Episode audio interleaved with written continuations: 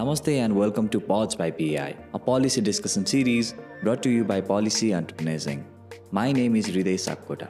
In today's episode, we have PEI colleague Aslesh in conversation with Sarita Sapkota on the state of Nepal's public finance management system. Sarita works with the World Bank's Poverty and Equity Global Practice coordinating with its support on local governance, public finance management, and citizen engagement. She was a public finance management advisor for the British Embassy Kathmandu from 2020 to 2023. She has worked with several local and international organizations on similar themes. In today's episode, Aslesh and Sarita discuss Nepal's public finance management in the federal system and its shortcomings. They have further delved into the major challenges faced by the various tiers of government and conclude by discussing possible reforms to make the PFM effective and transparent for the general public. We hope you enjoy the conversation.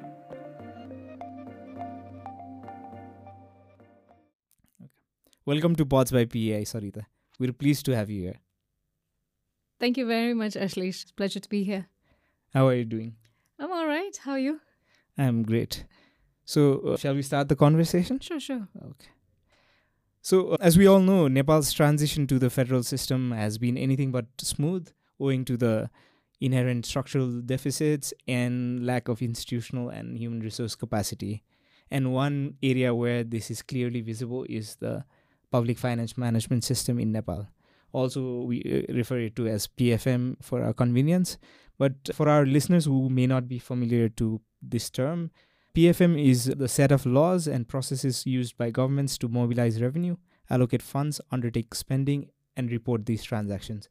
So, Sarita, while my main goal today is to discuss with you the challenges in our public finance management system, but before we get into that, could you begin by briefly shedding light on the current system of public finance in Nepal and how the responsibility is shared between the three tiers of government?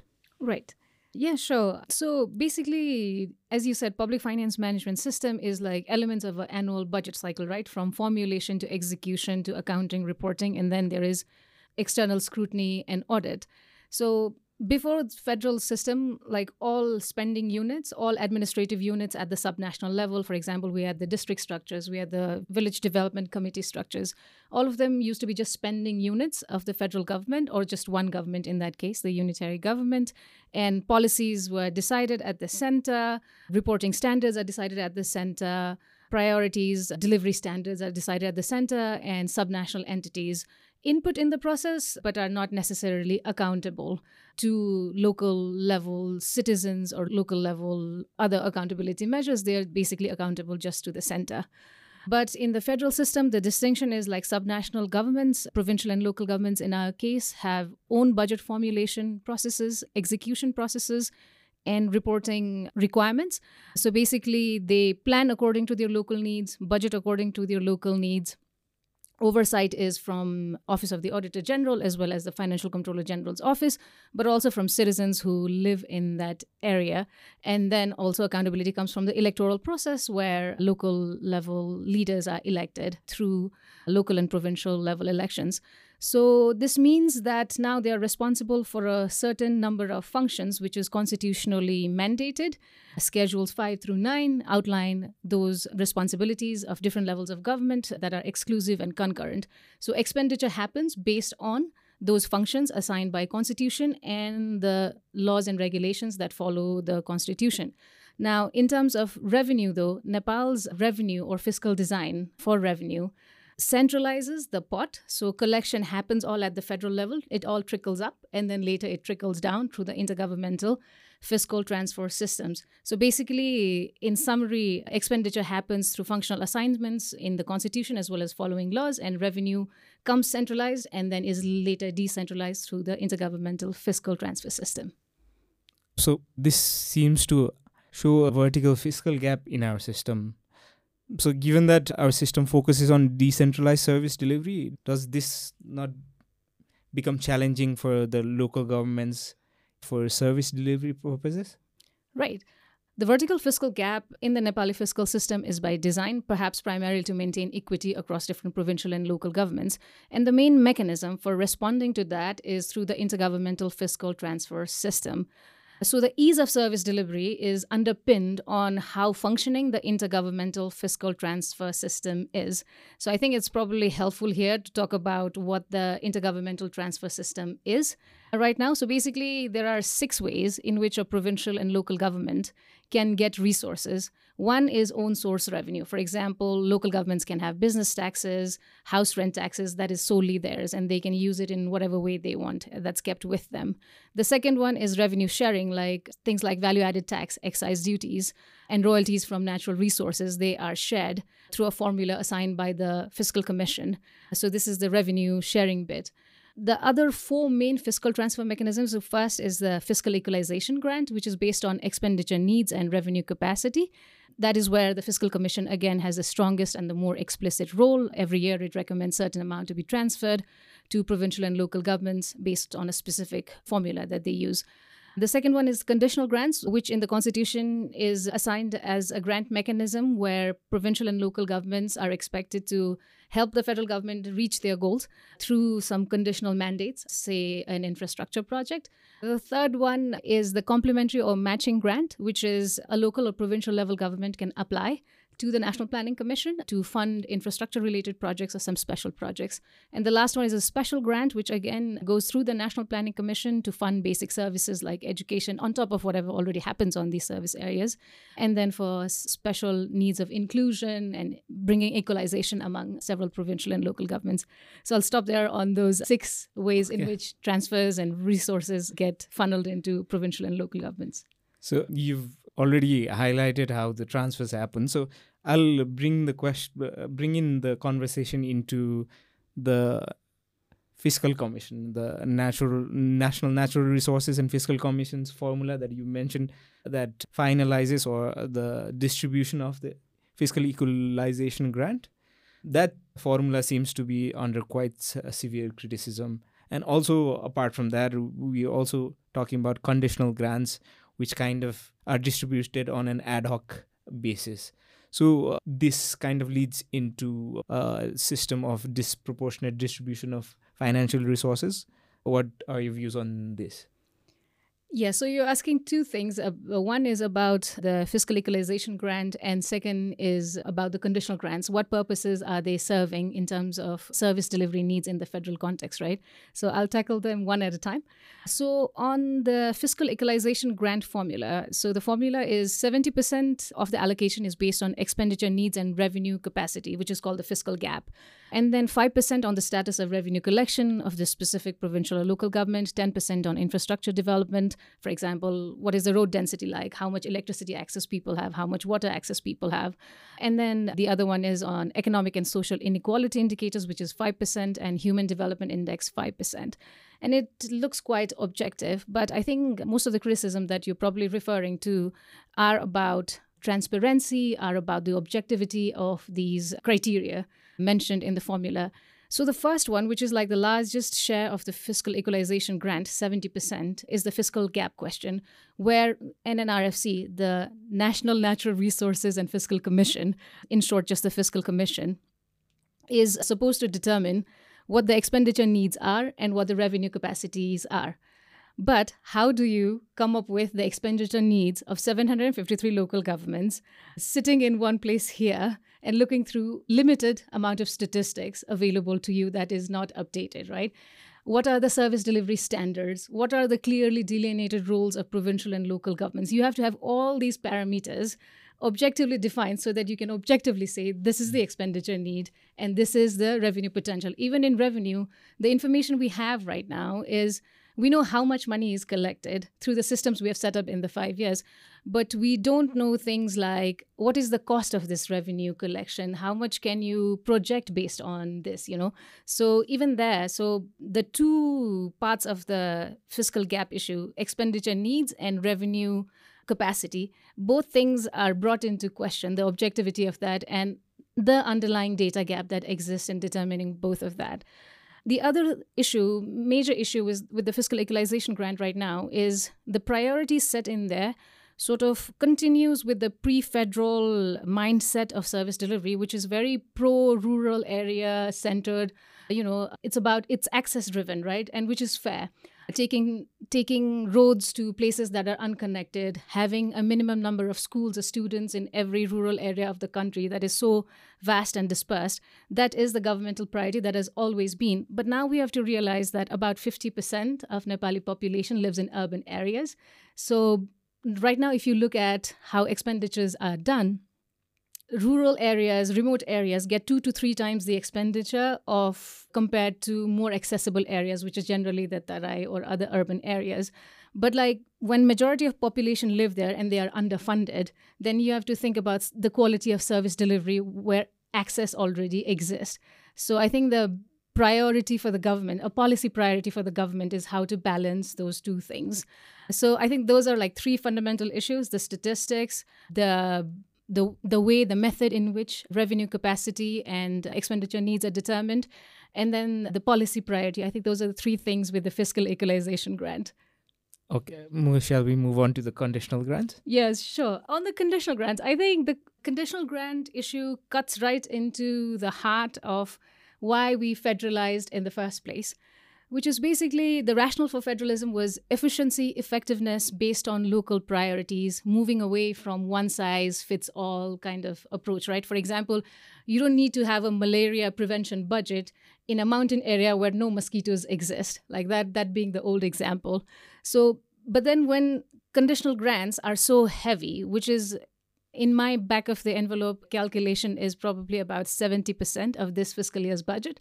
So when you're still continuing with the conditional grant system, where basically line ministry are changing the older line of service delivery through them into just like transferring it to provincial and local governments, it just makes them the signpost for doing what the federal government wants. So it's basically what you call beating the argument for why federalism was introduced in the first place and it is hard to like get away from that practice because all levels of government are concerned about a minimum amount of service delivery even in this like implementation phase.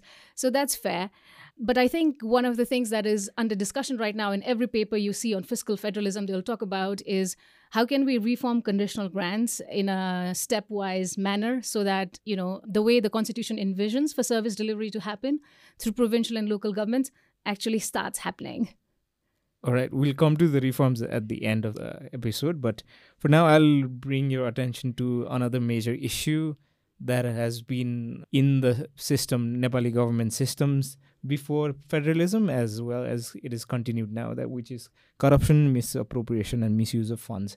And how do you think the current system ensures transparency and accountability in the transfers that happen to the local governments or the subnational governments? And and the spending done by them? Right. So there are, I think, three parts to the question. One is our ability to track what is happening in terms of fiscal transfers, who makes allocations, on what basis, where is it posted. The second part is making that transparent, which is where it is posted part. And the third part is based on what we know, do we act? That is the accountability bit. Do people respond based on what you see?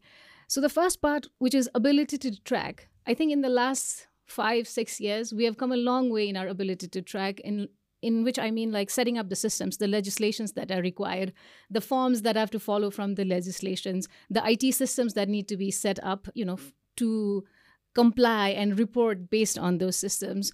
So, for example, Sutra, which is the local government planning, budgeting, accounting software, now that is now implemented all across the country. So, we have like a basic idea of who have passed their budget, how much is it, who's spending real time as of today. So, that tracking systems we have established to a large degree at provincial levels, federal levels, local levels, all of them. So, we are able to track but what are we doing with that ability? Are we putting that up online? Is Sutra data available for public to see what percentage of budgeted allocations are being spent as of today, then the answer is probably not. You can go to your local government and ask them for a Sutra output on expenditure, but then how much of that happens, how much incentive there is to make that happen, that is still in question.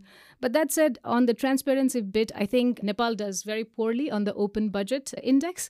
On public participation, we do much worse in the open budget index as well. So we have a long way to go in transparency. We have basic systems like the annual financial consolidated statement is made by the Financial Controller General's office. It is posted on their website. The treasury position is posted on the website. NPC publishes information at the budgeting season, and NNRFC does. But like the nitty gritty details, like for example, the data sheet which NNRFC uses to do the calculations, we can't see them, right? So there is a lot to do on the transparency bit and even more to do on using that information to make public sector accountable, like using public accounts committee effectively, acting on the audit observations effectively. Now, that is uh, still not taking place to a degree that should happen. Okay, I'll follow up uh, with another question on corruption, primarily because our public procurement system is one area where corruption is most prevalent. So, uh, at the local levels, what are the governments doing to reduce the risk of corruption and these kind of irregularities, we can say, in the procurement process? I think procurement, in my personal opinion, remains one of the weakest areas of reform where progress has happened really, really slowly. But that doesn't mean that nothing has happened in the last five years. The electronic procurement system, it has started in 2019, I believe, and it has started to roll out across different levels of government.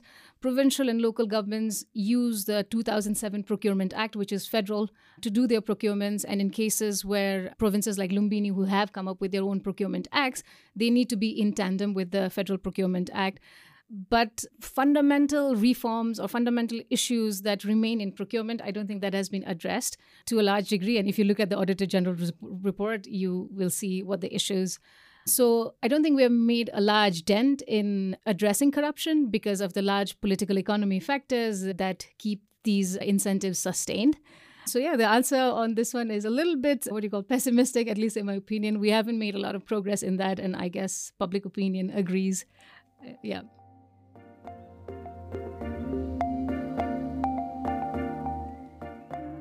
Hi there, this is Shreya Rana from Policy Entrepreneurs Inc. We hope you're enjoying Pods by PEI. As you know, creating this show takes a lot of time and resources. We rely on the support of our community to keep things going. If you've been enjoying the show and would like to help us out, we'd really appreciate it if you could become a patron on Patreon. Patreon is a platform that allows listeners like you to support creators like us with a small monthly donation. Your support will go a long way in helping us to continue creating high quality content for you. So if you are interested in supporting our show and becoming a part of our community, head on over to Patreon and become a patron today. You can find us at patreon.com slash podsbypei. Every little bit helps, and we can't thank you enough for your support. Now, let's get back to the episode.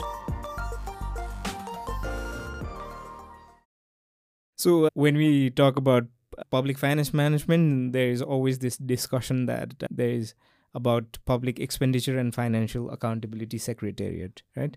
So in Nepal also introduced the, or started this secretariat uh, a few years ago. So uh, what does this secretariat do to ensure accountability and transfer transparency and as per the global standards where does Nepal stand? So yes, the two things on PEFA, Public Expenditure and Financial Accountability. One is the Secretariat that is under the Ministry of Finance but is housed at the Financial Controller General's office. And then the other is the PEFA assessment. I'll go with the assessment first. So, Nepal's had its first PEFA assessment in 2008, and then the second one in 2015. In 2015, compared to 2008, we had very marked progress. PFM systems were becoming more and more robust. The one that we're that the country is undergoing right now will be our third PEFA assessment and the first federal PEFA assessment in the federal system. But you have to note that even this most recent PEFA assessment is only at the federal level. It's not assessing PFM qualities or systems at the subnational level. So I don't know what the results of this PEFA assessment will be. Hopefully, it will be much better than what we had in 2015. But yeah, that's that's on PEFA assessment. But on the PEFA Secretariat's role, I think PEFA Secretariat was formed specifically to undertake reforms in public finance management sector.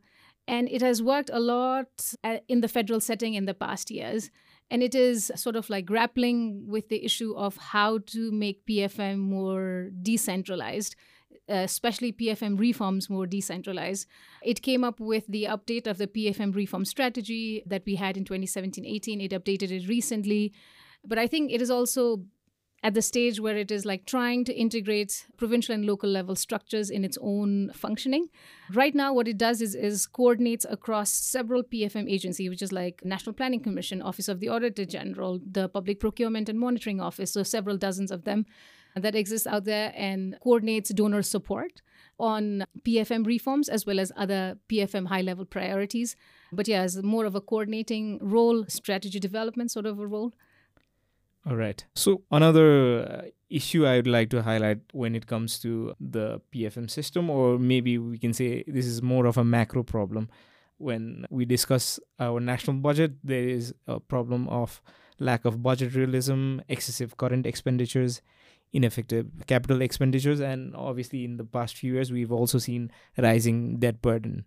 So, given that, if you look into the statistics, the estimates that uh, are projected in the budget and the, when the actual expenditure or the actual revenue data comes out it's more or less 20% lower than the estimates. So we can see the problem of the budget realism here. And even in the new budget announcement we've seen that overall expenditure figures have increased but slowly we can see the there is a reduction in the funds for the subnational governments so, given that this is coming in a scenario where local governments have been struggling to provide effective service delivery, primarily because of lack of human capital, and the, the subnational governments also are not given the authority to hire them. So, given that the federal system shows intentions of lowering current expenditure, but subnational governments want to hire more people to provide effective service delivery, how do you think the decision makers can strike a balance here? So, recurrent expenditure is not all bad. Service delivery requires a lot of recurrent expenditure, which is basically teachers, health workers, and several other frontline staff to actually deliver services, to do civil registration and whatnot, right? The functions of a government. I think the issue is not with recurrent expenditure, but how recurrent expenditure happens, the quality of spending rather than the quantity, right? Now, I think the issue is that we have human resource, but not in the right places. Everybody wants to be just hired at the federal level, wants to be a federal level employee, wants to go to accessible places, which is naturally the incentives for civil service workers, uh, which is understandable. But I think it's the government job to like allocate them effectively, efficiently, and as per need. So the allocation is not just about increasing the numbers. So when we hear about capacity constraints, especially human resource capacity constraints at provincial and local level, it is not about hiring more people, but adjusting people that we already have. And then, even when you do hire new people, you think about the fiscal capacity of those concerned local and provincial and local governments to do that. So, if you're linking spending with results, then you have better outcomes on service delivery. But I think the problem right now is we're not able to link inputs with outputs uh, or outcomes in our case of service delivery which is why we keep on hammering about recurrent expenditure. But even if we brought the recurrent expenditure down, our service delivery is not going to automatically improve. All right, that's an interesting take. So now I'd like to bring the conversation into the main issue, which is the challenges in our public finance management system. And then we maybe talk about certain reforms that can uh, be done to improve this system. So, a major challenge, as I mentioned in the beginning, has been the capacity deficit in the human resources in our government institutions, majorly in budget planning and implementation process, and also maybe in the accounting and reporting of the revenues and expenditure. So, basically, these issues kind of are seen heavily on the lower tiers of government, where if you look into the recent news, we can see that 42 local governments failed to announce their budgets on the given deadline. And that number was quite higher the year before, which was around 71. So, why do you think this is the case? Uh, so, timely budget formulation is really, really important. But if you look at the numbers like 42, 72, it is all below 10%. And then the, in the hierarchy of priorities, I think there are other key priorities on budget formulation and execution that we need to look at. The capacity issues of local governments is not so much on budget formulation processes. They are aware, they know that they need to make medium term expenditure framework. The processes are clear. There are five different guidelines about how to make budgets. So everybody knows what they're doing at the local level, as far as I have seen. I think the delays come from the political process, the political bargain, which is also prevalent at the federal level, at the provincial level, and which is also reflected in the local level. So it is not so much of not knowing what to do and not having the capacity of what to do. It is it is the process of the political, you know, give and take, which is the reality of our political economy. But if you're talking about other issues, like you mentioned, on like underutilization of budgets, which is driven by procurement issues, the timeliness of receiving revenue receipts, then actually linking the budgets you have to like medium term expenditure frameworks so that you know what you're doing the next two years, all of that, and the systematic issues that you need to take care of while developing budgets, I think those constraints do remain because it's linked to capacity, but it is also linked to other several systemic issues. That's that's my main point. Okay. So something you've mentioned before in the conversation was about the lack of citizens' involvement in the public finance management process or the system maybe so given that there is a lack of involvement of people in uh, policy designing or the budget formulation and implementation processes how do you think the government can increase the citizens' involvement and the other way around? How do you think the citizens can play an active role in public finance management? Yeah, so citizen engagement is a very interesting part of like working in local governments governance in Nepal because we have a very rich history of citizen engagement from panchayat era to you know through all the decentralization process as well. And if you look at like different users groups like forest users group there are school management committees where parents are involved. You know there are several community level structures that are active and are quite successful in various sectors but when it comes to public finance management we're not being able to bring citizens in in the budget formulation execution or the accountability process. So that remains very curious. The legislations on paper, the policies are clear on how citizen engagement should happen. We have a clearly outlined seven step planning process, which used to be the 14 step planning process before federalism. So, the seven step outlines how ward chairs need to invite all tole development committees before the budget formulation happens. And then they are given like specific weightages on how priorities are assigned. So, it is all written out on paper.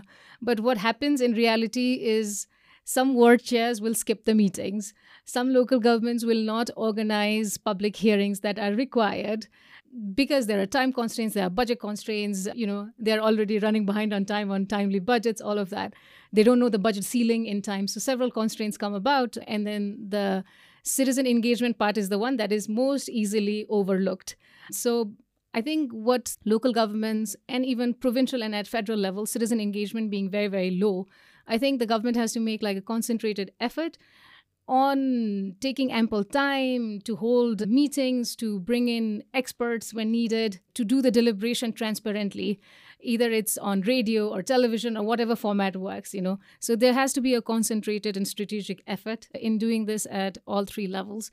And on the citizens' part as well, I think we there is no you know there is no gap in having organized community structures that are already there but i think they need to be more active in terms of like demanding accountability. Like for example pressurizing local governments to form public accounts committee with citizen involvement.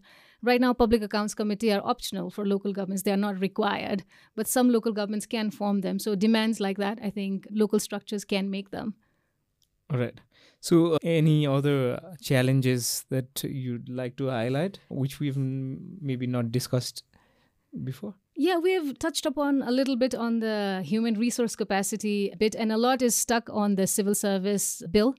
So it has been stuck in the parliament for about five years now, I want to say. I think it started in 2018. So I think it's not just to like pass the bill that has been pending for five years, but pass it in a way the constitution envisions, which is if provincial and local governments are mandated to deliver services then they also need to be able to control the movement and incentives of people who deliver these frontline services. So, that political bargain on the civil service staffing bill has cost the country a lot. And I think it needs to come out right in a way that implements the vision of federalism that we started with. Okay, okay. that sounds uh, very problematic for now. so, I'd like to bring the discussion into the reforms necessary to address the challenges we've discussed. Maybe. So, firstly, I would like to ask you what reforms can be implemented uh, to improve the mechanisms in the fiscal transfers we discussed in the beginning, specifically for fiscal equalization and conditional grants, maybe? Let me start with conditional grants. I think reforming conditional grants is easier said than done. And the reform of conditional grant is tied to the civil service reform because it's all about teachers. Conditional grants, a large portion of it is in education, health sector, frontline payments of salaries, and you know other recurrent expenditure as we talked about. So it is not easy, but I think one of the ways in which we can start doing it is like improving the quality of those conditions rather than like hundreds and hundreds of earmarks, just sending it out as a block grant where you prescribe the results more than and the inputs so that local governments can think about, provincial and local governments can think about how to get to that result in a way that is suitable for them and their priorities and constraints, whatever they are. So I think thinking more in terms of results, the delivery being more in a block grant sort of a way, and improving the quality of conditions, I think that is the f- few initial steps we can take in the conditional grants reform. And at the same time, at the decision making level, there needs to be like a long term thinking on how to gradually reform conditional grants in a more substantive way rather than fixing it just for the short term. So that's on the conditional grant. On the fiscal equalization grant, as we said earlier, I think transparency is the most important thing to declare all the sources that have been used, to show the data sets that have been used in what way, how, to use the most recent information, capacitating data systems that feed into that formula. I think that is another way. And the other is a very open policy debate on the parameters considered that goes into that formula and how the formula underfunds some provincial and local governments at the cost of you know others so yeah that's on the fiscal equalization bit so uh, okay, mm, so when we talk about federalism there's always the the need to provide fiscal autonomy to local governments and also provide them with certain expenditure flexibility. Given that we want to stick to these elements of federalism, what kind of reforms do you think the government governments can bring to ensure transparency and accountability, but also providing that autonomy and flexibility? A lot of a lot of the promise of federalism depends on the agencies that provincial and local governments can exercise in how they deliver services. So I think the steps to getting there is one clarifying exactly what the roles are. We have come a long way in clarifying the unbundling report and several other legislations that have come after that, but even then there are certain areas where it is not very clear. And even when policies are clear, when we implement them, the practice needs to follow what is written on paper. Like, for example, even though there are legislations that say, okay, below 25 lakhs, infrastructure projects shouldn't be done by federal government. The Department of Roads receives a call from someone and is forced to put like a 25 lakh road on this certain area where it's not supposed to work, right? So just improving that practice as well is important. At the federal level, letting go of some of your responsibilities. Right now, the federal government is still responsible for 60% of direct expenditures, which is not necessarily federal, in my opinion. So, letting go of several functions that have been mandated legally to be let gone. Yeah, that, that needs to happen. The other bit of your question is about how to ensure that that is done with accountability. I think we are getting on that path a little bit where you know transfers of money that go into local governments are dependent on so the second tranche is dependent on how well you report on the first tranche if there's no reporting of how you've spent the first tranche you'll not get the second tranche so we are tying that up with the system a little bit. The fiscal commissions latest allocation also takes into consideration performance a little bit. 4% after the minimum allocation is given, less than 4% actually, after the minimum allocation, they look into several performance questions, which is about Have they looked into the number of irregularities the Office of the Auditor General has pointed out and what have they done about it? Have they brought their budgets in time, like you've said there before? So we are we are tying it with daily practices a little bit, but the downward demand side pressure from citizens in understanding what's happening at the local level, I think that also needs to like continue. Right. So obviously, when you connect it with the performance indicators, as you mentioned, that will all enhance the accountability rightly pointed out. So most importantly, we come back to the service delivery. So since the adoption of the federal system, what has been done in terms of reforms to enhance service delivery, especially in the local governments? What kind of upgrades have you seen in this maybe short period of federal structure? I think honestly, this is the hardest question for me among the one you have asked on what is specifically being done to improve local government service delivery. Like a big flagship initiative of Nepal government with lots of donors was the provincial and local governance support program PLGSP which has like a center in every province through the provincial center of good governance and they're expected to help local governments within their jurisdiction with several capacity needs. It's an ambitious program. It's a flagship program and it has goals from helping with IT to trainings to making medium term expenditure frameworks to a whole range of support that is being provided but I but initiatives but initiatives like that need to be sustained even after the donor funding runs out. So the government will think about something like the public finance management training academy which is a permanent structure that exists. So i think the link is to use the funding that is available now through donor funding or government's own funding and link it with permanent structures like the PFM Training Academy or in other capacity development areas. There are several academies like that. So, to ensure that kind of training takes place and then the recruitment happens in the same way. But I think the main role here on capacity building is for provinces to step up their game because the vision of the constitution and the vision of several laws we have as per that is that provinces take the function of an aggregator provincials take a function of monitoring and coordinating across local governments and helping local governments build that capacity. For example, in health, provinces are supposed to recruit health workers. So provinces have that role that is stipulated in writing, but they need to take up that role more seriously and rather than always focusing on direct delivery themselves. So yeah, I think provinces have a, a big role to play in that capacity building bit because for a federal government also it's a scale problem, right, on how to do it. Okay.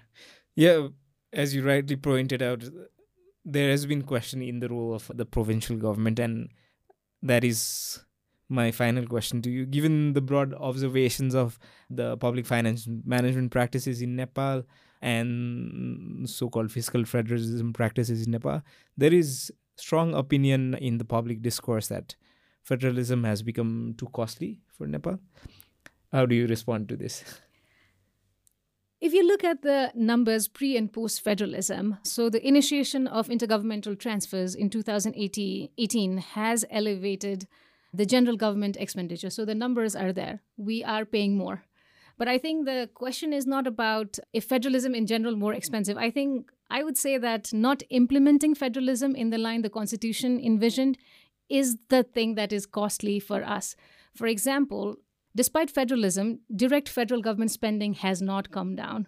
The intergovernmental transfers are on top of what the central government spends itself.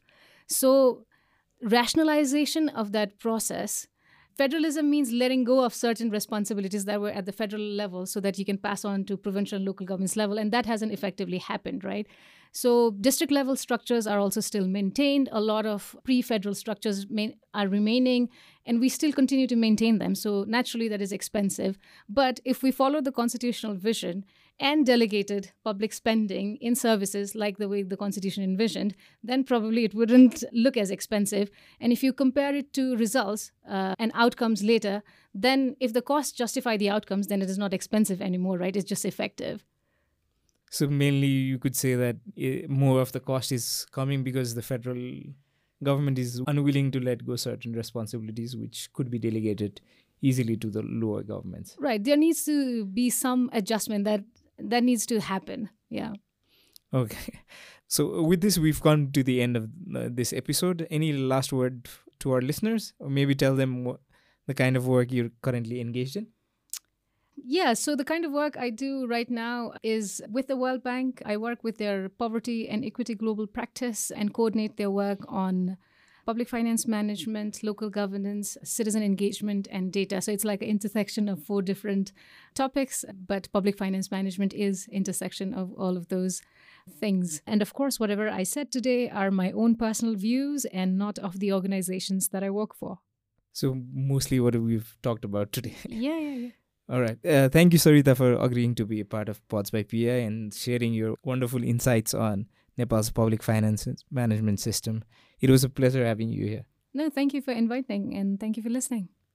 And to our listeners, I would like to thank you all for listening to Pods by PEI. I hope you enjoy the conversation as much as I did. Namaste and goodbye.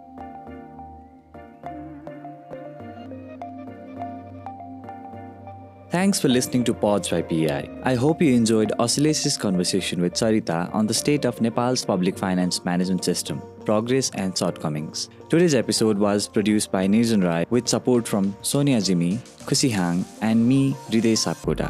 This episode was recorded at PEI Studio and was edited by me, Hriday Sapkota. Our theme music is courtesy of Rohit Sakya from Jindabad. If you liked today's episode, please subscribe to our podcast. Also, please do us a favor by sharing us on social media and leave a review on Spotify, Apple Podcast, Google Podcast, or wherever you listen to the show. For PEI's video related content, please search for Policy Entrepreneurs on YouTube. To catch the latest from us on Nepal's policy and politics, please follow us on Twitter at tweet2PEI. That's tweet followed by the number 2 and PEI. And on Facebook at Policy Entrepreneurs Inc. You can also visit pei.center to learn more about us. Thanks once again from me, Hridesh. We'll see you soon in our next episode.